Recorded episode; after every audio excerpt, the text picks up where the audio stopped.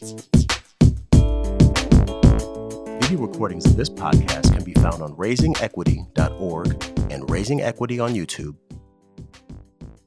Welcome to Raising Equity. Today we have a special topic in honor of Veterans Day. We're going to think about the intersection of being a veteran, mental health, and race based traumatic stress. We have with us an expert in that area, Dr. Marva Robinson. Thanks so much for joining us. Thank you for having me, and especially for such an important topic. Absolutely. Yeah. Maybe give us a framework around that intersection. Like, why do we need to be focused on the mental health of our veterans other than the obvious of we should honor them and make sure we care for them because they made such a sacrifice? Absolutely. You know, whenever I think of veteran, for me, mental health is synonymous because mm-hmm. anytime you have someone who is um, thrusted into an environment that's not natural for them, you know, like boot camp, and they're shipped overseas, and you know, whether if they're in combat or not, that is a huge adjustment, right? And so there are some things that happen in response to that. And so even if, you know, vets were in combat or not, we need to think about their adjustment, their family that they left behind, you know, life at home still continues for them. If they lost loved ones and they can't be there. So I mean there's there's just a lot that goes into that. And plus these are men and women who voluntarily signed their name on the dotted line to defend our freedom and liberties. Well, and you bring up such a good point that I I sometimes don't think about, right? Like we think about veterans and automatically think of them in combat.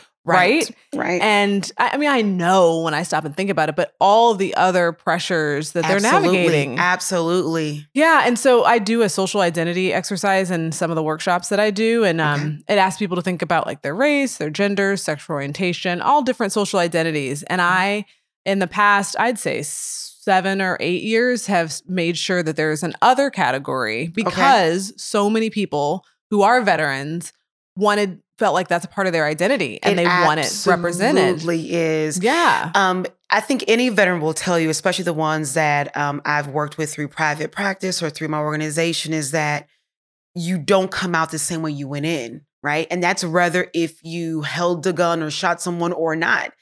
That it just it is a life changing process, and so we have a lot of veterans, a, a great majority that never ever go to combat.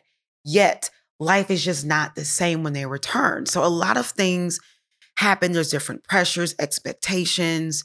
Um, and unfortunately, for veterans of color, you know, that experience also comes with a very different experience. And I think some people might be surprised by that because a few things that I've heard with mm-hmm. folks in the military. One, people assume it's the military. So it's all about merit and rank, it's not about race. Right, right. And two, people say, well, we, we don't have segregated ranks anymore, re- regiments anymore. So why would race be a problem? Can you talk about how yeah, that intersection plays I can, out? Because actually, several of the vets that I've talked to um, have said, you know, I joined the military to escape the discrimination and racism that was going on. You know, I wanted to find a way to get out of, you know, colored only and all of this in the 50s and 60s and 70s. And so I just thought that when I went, that things would just be better.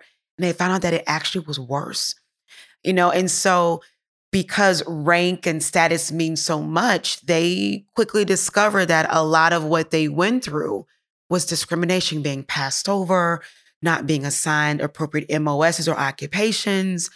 Um, What's being, MOS? MOS. So it's it's like their occupation, okay, the job title that they have.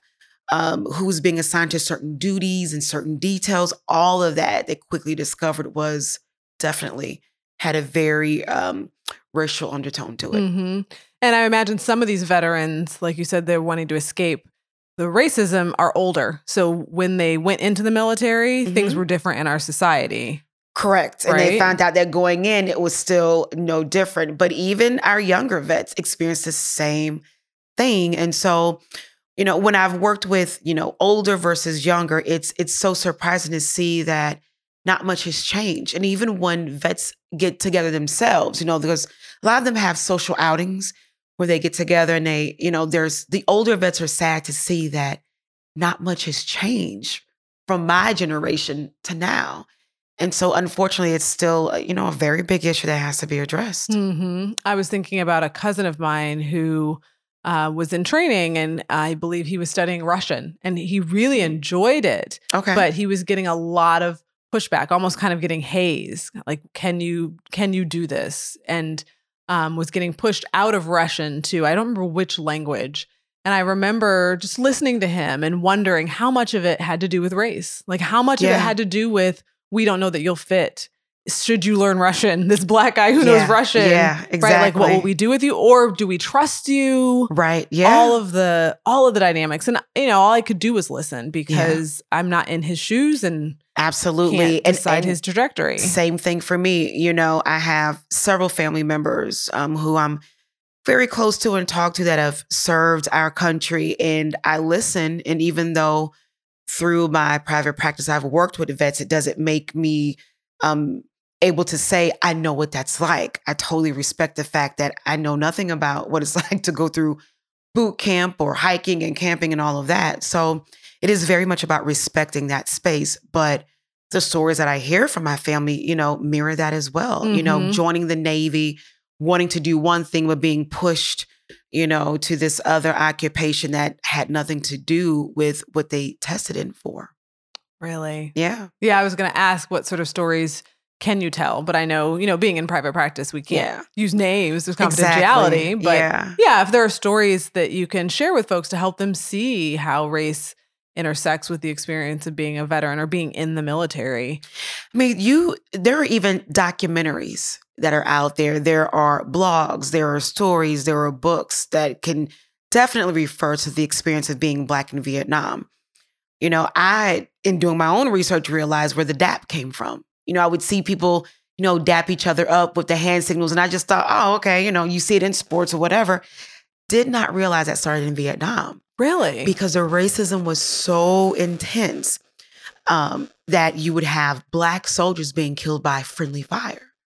And so they developed a way of being able to signify that I'm safe and you're safe. So that's where the dap came from. really? Yeah, I know, right? And so there were, you know, reading stories like that that were just fascinating that, you know, they didn't want them to be in the military, but they were drafted in and then they were put on the front lines to be the ones who were first. You know, or if race riots would break out in different camps, that all of a sudden they would, you know, die by friendly fire. And it's because they were being killed by other white soldiers. Like these things literally happen. And there are real stories that account for this. It's, you know, so you'll hear a lot of them say, I didn't know who to trust. You know, and and they wanted me to go out and kill these people who were the enemy, but it was really the enemy that was in my bunker. You know, and so it's those kind of things you think about. You're away from home, you're in a totally different country, a different space, and who's supposed to have your back really doesn't. How can you return home and be the same? How can you trust a system and not really be sure of if that system is working for you or against you? Right. And that's that's so hard for people to hear and and I think they don't sometimes stop and think about the horrors that individuals went through and and then to feel like, oh, to not stop that from happening, that means the system is complicit. Correct. Yeah. Do you remember the name of the artist so people can can learn more about it? Yes, I actually um, found his work online. His name is Lamont Hamilton. He had an exhibition with the Smithsonian. Mm. And so it talks all about his journey in learning more about the dap, you know, because you'll look at clips of different basketball players and football players with these intricate, you know, handshakes and things like that. And so he talked about his journey in learning where it came from. And so he interviewed and spoke with um, veterans, Black veterans from Vietnam. Any other resources that you would point people towards, movies or I mean, just to gain a better understanding, you know, if we're talking about movies, Red Tails, you know, is a good movie to watch. Um, the Tuskegee Airmen would be another one. Um, just to kind of get a framework and an understanding of, you know, the extra lens of being a veteran of color while serving in the military. Mm-hmm. Yeah. And I know that there's different organizations that have focused on justice and and veteran status. Um, Bryan Stevenson. I Absolutely. think he did something related to that. yeah, about a year ago, he also um, produced a piece talking about the experience of Black veterans, and so um, you can even find you know that article online. That's a really good read as well. Yeah, he's done great work. I want to make my way down to the lynching museum. Absolutely, I've heard a lot about it. Have I've you? had a couple people that have gone. That it's definitely an experience that you that stays with you for a while. So I, I would imagine. yeah, Well, it's That's interesting. I I have uncles and other family members who I know served, but they don't want to talk about it. absolutely. And I respect that. I have Yeah. one uncle in particular who I love dearly. And I remember taking a um, Vietnam, a class on Vietnam in undergrad. And I don't know if I called him or ha- happened to, maybe it was around Thanksgiving, right? Clearly, November. right. And I thanked him for his service. This was when I was in college. So that was nine, late 90s. Mhm. He said I was the first person to ever thank him for his service. Yeah. Well, there's a so there's a lot of different dynamics with especially his service because I have an uncle who also served um, in Vietnam, and one is you know being told to do a job for your country, right? Um, to preserve liberties and freedoms, and then coming back and being spit on and called horrific names. So not wanting to identify that, yeah, I was there, but then also not having the same level of recognition because you served and you were a veteran of color. So there's a lot of different lenses when it comes to this discussion about equity and veterans and combat and all of that. But yeah, I mean, I'm not surprised. You know, my uncle served in Vietnam and we knew just not to talk about it a lot. You know, he still he struggled with nightmares. I can remember that when I was younger. You know, these horrific nightmares and waking up and you know, so it wasn't until, you know, later in life, shortly before he passed, that he showed me his Purple Heart pendant and showed us his flag. And, you know, he talked to my son about that. But I could tell that just even looking at those medals brought back a lot of emotions and feelings about what it was like actually being there. I can't imagine. Yeah. You mentioned that there were race riots Yeah. Yeah. at They different. Absolutely. He would tell me Cancer. stories about, you know, even in the mess hall or the kitchen where there would be physical, literal fights, black soldiers against whites. Absolutely. Really? Yeah, that would break out. Or, you know, black vets knew not to go out by themselves because they would come back bruised or beaten or, you know, rush to the hospital. Like these things actually happen. Um, I had a cousin that told me about um, how there were actual KKK groups that were amongst different, you know, ranks and different branches of the military.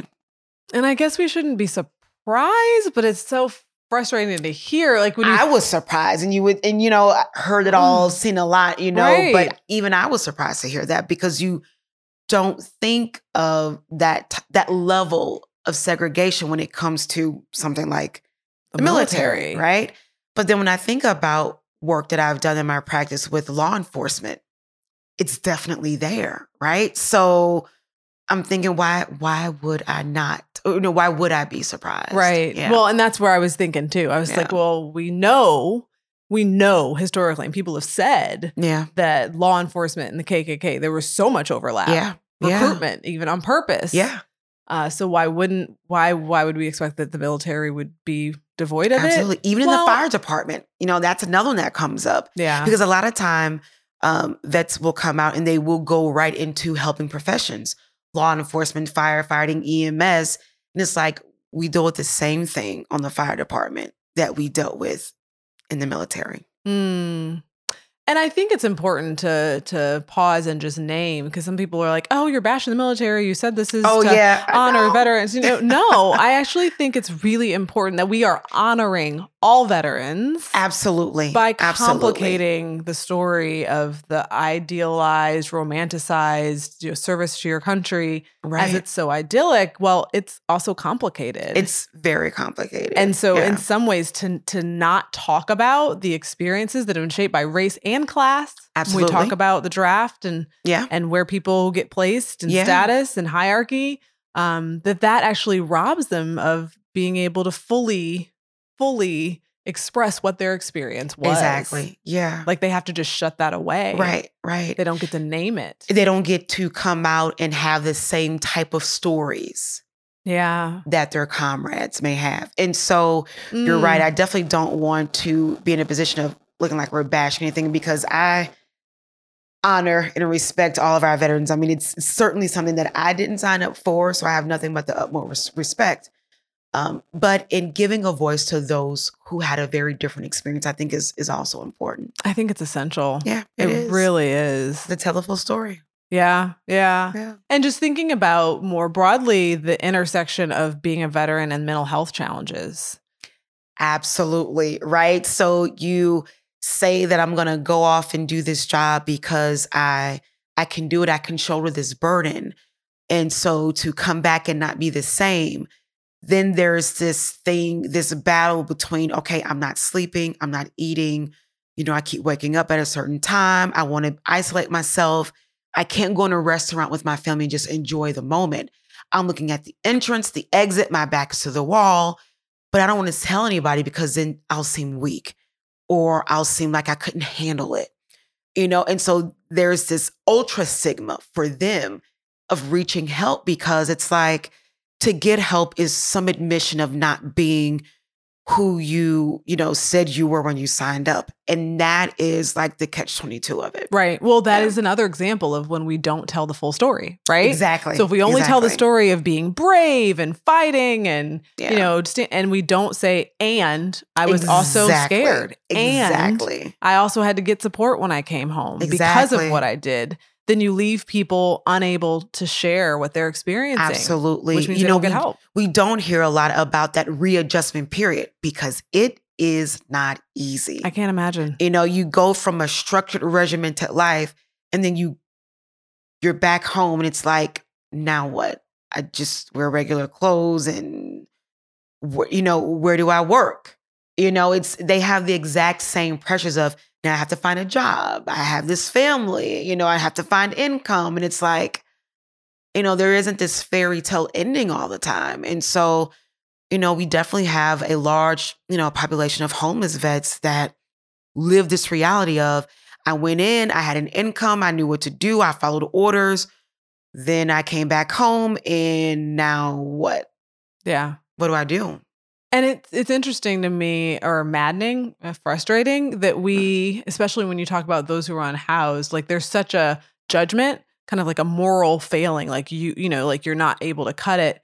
But there's such a high correlation between veteran status and and being homeless that like I'm like, do we see this contradiction? That it's that it's uh, but then it, it also fits because I'm going to say this: I don't think we are we are growing in our understanding Mhm. of what it means to be a veteran and the mental health impacts. Yeah. Because what, not even 100 years ago, we didn't know what PTSD was. Exactly. We called it what shell shock syndrome. People Right. were shot for Yeah. having it, right? So if we're honest, we are pretty judgmental of Yeah. people for not being able to manage Yeah.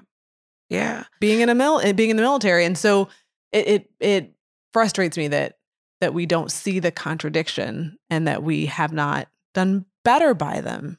Yeah. I think we we definitely um even as a helping profession have a long way to go. Yeah. But I think because of um, things like this, you know, having the conversation, we make it that much more, uh, put it much more on the lens of awareness. And so there's room for us to grow.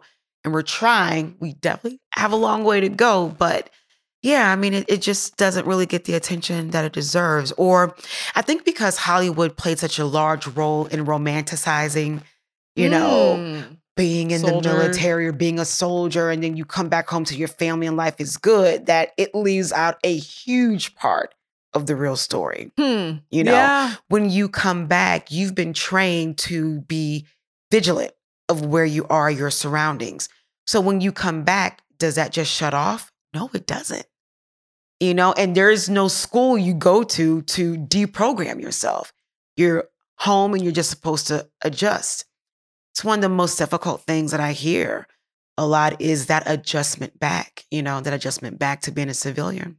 So what can we do as civilians? In in your opinion, you've heard so many stories from veterans. what what can we do? What do we need to know to support folks in their adjustment? I think that, you know, if you know a veteran, love a veteran, right? You make it okay to say, hey, do you need any support? Um, how can I help you? Also being aware of the things that you see you know, just even in our interaction with veterans, you know, I've learned personally, you know, like with my family, never to walk behind them, you know, never to put my hand on their shoulder from behind. You know, I make noise when I enter the room, you know, not to say that something's wrong with them, but just to be respectful of the fact that I know you may still be in a difficult space and I want to respect that, you know. So being patient, you know, having access to information, you know, there's all, if you were to just even Google, you know, how can veterans get help or what, how can I help a homeless veteran? There's dozens of websites that'll pop up. And so just sharing that kind of information and normalizing it, you know, and and wanting to hear the stories about their time in, also being open to hearing, you know, what what were the difficult times? Do you want to share that? And how can I support you? Right. And it makes me think about how with any mental health challenge, some people will will default to, "Oh, you should be thankful that." Oh, you should be so grateful that you're home, right? They try to make right. people feel better by by saying that and i'm thinking in the context of veteran status like that would be really minimizing i would imagine not only that but a lot of veterans have survivors guilt mm. and they have this mm. remorse like you're right you know i shouldn't be here you know my best friend he was there he had this incident with the IED and he didn't come back. You know, it would have been better if I had because he paid the ultimate price and I didn't. So sometimes there's guilt that comes with that. So it is very minimizing, but also we have to realize, you know, we don't know what they're thinking and what they're processing. So sometimes just asking versus assuming, you know, yeah. is also a, a, good start. Yeah, that's true. Yeah. Yeah.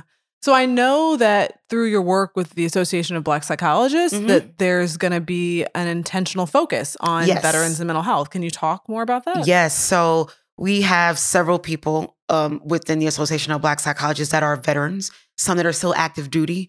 And so we also recognize that we should also be doing our part in recognizing in in um, uplifting our veterans and our active duty um, military servicemen and women. And so um, there's been talks about, you know, even in the Journal of Black Psychology, having a focus on veterans and active duty um, servicemen and women. And so that's a big focus for us. And so we've been talking about it at the last convention. And so I'm very excited that we're, you know, giving more attention to that that you know amazing group of individuals yeah yeah and even thinking about intersectionality there what are some of the challenges that come for come for women in the military oh and oh maybe even women of color right? Do you have anything to share Absolutely, there? because not only do you have the burden of not being home, being away, and having to trust a group of strangers, but then with women, sexual assault is rampant in the military. I mean, one in four, one in three women will have been sexually harassed or sexually violated. So that's the additional lens. And then also being given um, occupations below what you test for or not given rank because you're black and a female. That population, you know, has definitely should be a spotlight in honoring their heroism because the stories that I've heard from them is just it's unbelievable. I have colleagues that are in ABPsi that are female and have served in the things that they've gone through. You just you wouldn't imagine. Yeah. Yeah. Gosh. So, uh, is there a place for women and women of color to have these conversations or even veterans of color? Like where are these where are these conversations happening? Or is it only when they work themselves up to go seek therapy or is the military do you know of any efforts I don't know of anything as far as those that are active duty. I know that when you're out, that there are different places that people can go to, um, like the vet center. There's vet centers in every state that you know is not associated with a hospital that people can go to get support and talk about trauma and things like that. And those often have different divisions and sectors for women, and then for women of color. Um, but the women that I know that have served, it's just been them gathering amongst themselves to say, hey, you know, I share your experience with you. Let's talk about that. Or sometimes they don't talk about it. Just knowing that, like, I know what you went through, you know, it's like a silent sisterhood or a bond. Hmm. Yeah. Yeah. Gosh. I can't I can't imagine. Yeah. And that's part of why I don't ever question, you know, giving appreciation and thanks. Absolutely. Yeah. Absolutely. I, you know, and I've even raised my son that whenever we see someone, whether they're wearing a hat that identifies their status or if they're in fatigues, he always says, Thank you for your service. You Mhm. know, and sometimes, and I've heard from others that, you know, it's a negative reminder, but usually people who identify themselves as military servicemen or women are okay with hearing that. Hmm. So I tell them, by all means, you say that because you have no idea the sacrifice that that individual gave. Right. Yeah. No, you really don't. Yeah. I, I do think it's important to to thank people for their service. Absolutely. And I also clearly, because we're doing this episode, think it's really important to highlight the the nuances and the complexity of service when you're a member of a marginalized group. And Yeah. so I, I'm just naming that I know that sometimes people feel like to question or to critique is to be anti-American. Right. And I think Yeah. about uh, Crossroads anti racism training talks, uh, one of the trainers talks a lot about being a critical lover, right? That if you're a critic Mm, and and an institution can do no right, people stop listening. If you're a lover and an institution can do no wrong, people are just like, yeah, yeah, yeah. They just no matter what they do, they're a lover. right. But right. you want actually you want critical lovers, people who love you enough to critique you so you can Yeah. do better. Absolutely. And so that's my thought and opinion. I don't know. What are your thoughts? It, it's it's very touchy, right? Because any, you know, when you have individuals who have made an ultimate sacrifice, um, depending on where that individual is, they can hear critique as you're right because I experienced that while I was in, or they can hear it as you're dumping on everything that I've stood for. right. Like you how dare you? Exactly. So it it's it's touchy. Now I will say that um, within the Association of Black Psychologists, we do certain ground root uh, groundwork training, um, emotional emancipation circles. And so we've even ran this training with groups that have had v- veterans within it. And so for them, when people critique patriotism or taking a knee during the Star Spangled Banner, um, to hear the responses, it, it kind of varies. For them, it's I can understand it. Um, I'm not saying that I don't like this country. Of course, I do because I stood up for this country. But I do want to bring awareness that we have some issues that need to be brought to light. And so you get to hear those very complicated conversations. So, Yeah, no, it is. It's complicated because on is. the one hand, we know that Kaepernick was told to take a knee. You know, a veteran told him that that would be a respectful way to protest, right? Absolutely. And then we also don't want to allow one person to be a spokesperson for all veterans. Absolutely, absolutely. You know, so even on, you know, I followed that through Facebook. You know, you had some veterans that were saying, you know, I agree. You know, what is going on in our society tonight is not what I went and fought for. You know, they are not dis- you know, demonstrating the American values that I put my life on the line for. So I I stand with him. Mhm. Then you had others that say, well, how dare you? You know, I lost friends, I lost loved ones, and here you are spitting in the face of everything they did. So it it becomes a very touchy situation. Um, and when I'm working with veterans in private practice, I kind of follow their lead on that subject if it gets to to that topic. Mm-hmm. Well, I can't imagine how it couldn't. Yeah. Right? I mean, it's just it, they're so it's so intertwined. It is. It is because I'm one of those people who my default is always utmost honor and respect. Thank you very much. You know, um, thank you for your service. You know, patriotic. I teach my son the same. And then there's some that say, but why? You know, they did this to me. They did that to me. I've been denied this. I don't respect it. So then I'm like, okay, well, let me give you this space to tell your story right. you know and then i hear the stories about being denied benefits or not being believed or you know i went there with these individuals and they receive these benefits and i don't and you know so those are still stories that happen Really. so it it does become very complicated to say the least. Oh Yeah. gosh, I didn't even think about how benefits would play into oh it. Oh my gosh. You know, I have family members now that are in this process of saying, I went, I served, I sustained this injury. I'm no longer able to work. You know, I'm applying for this benefit and being told no, or they're not believed, or they're being questioned. Because whoever interviews you or examines you, it it ends up being their opinion, right? And so we know as psychologists, you know, Ooh-wee. especially if you do forensic work, you know, your ability to identify with the person you're you're working with shows in your ability to advocate or not for them, right? Your ability to believe and trust that they're a reliable informant. And so when you have no connection with the person you're interviewing and you give your opinion and you're a person of color sitting across from someone who doesn't look like you, that's a whole nother subject. Well, especially if that person doesn't see your full humanity Absolutely. and believes the lies, Absolutely. the lies that have been told about you and your people group. Absolutely. Absolutely. And Ah. so there's there's research studies out about that, you know, because in the military they're able to apply for things like a service connection benefit, which means they sustained an injury while they were in and so because of that injury now that they're out, they aren't able to make earn their full potential. So they can apply for a monthly stipend to help compensate for treatment and care and things like that. And so there's research studies that have been published that show that overwhelming um, majority of African American vets are often denied when they apply for benefits for post traumatic stress disorder compared to vets who are white. And so, you know, there's a, another undercurrent of looking at how that plays out. So, Yes. complication is a very light way to put it.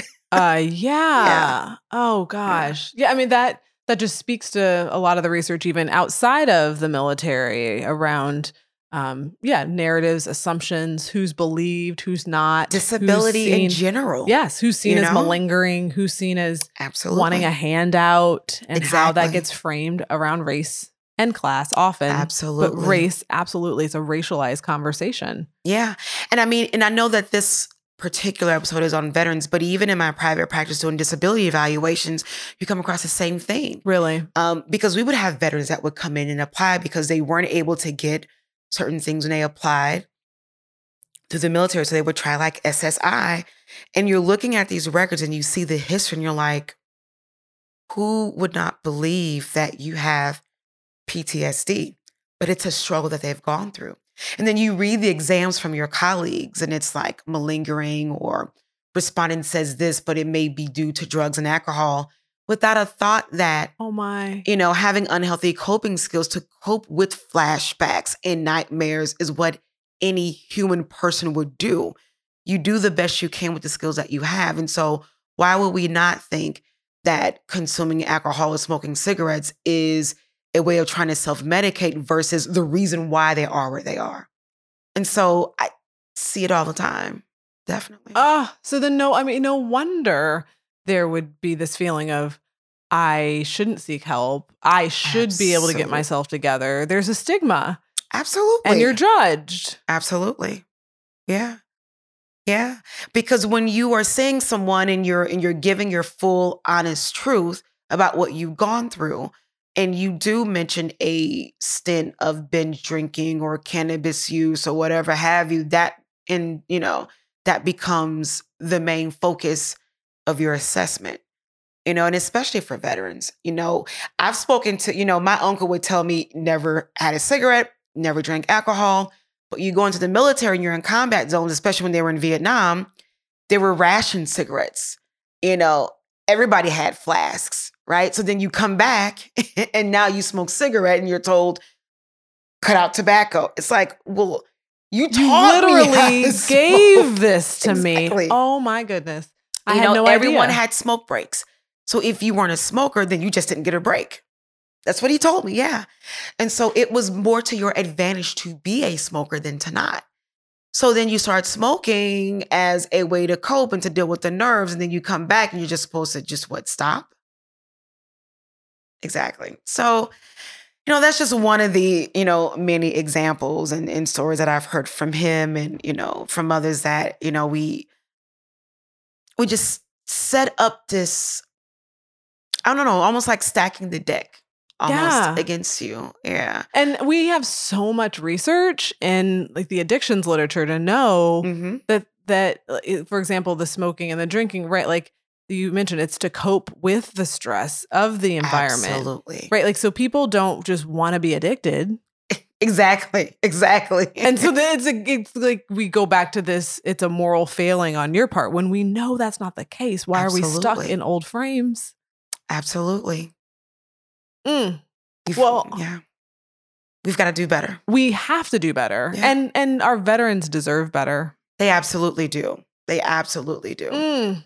well i mean i thank you for sitting down and talking with us Absolutely. because this is i mean i've learned a lot and it's just made me think about the the different tensions and dynamics that come into play for veterans um, if you were to suggest to people a place to donate or um, a website to visit to learn more about these dynamics where would you encourage them to go or give Well, you know, I'm a, a member of the Association of Black Psychologists, so we usually have research and things up on the website um, that people can go to.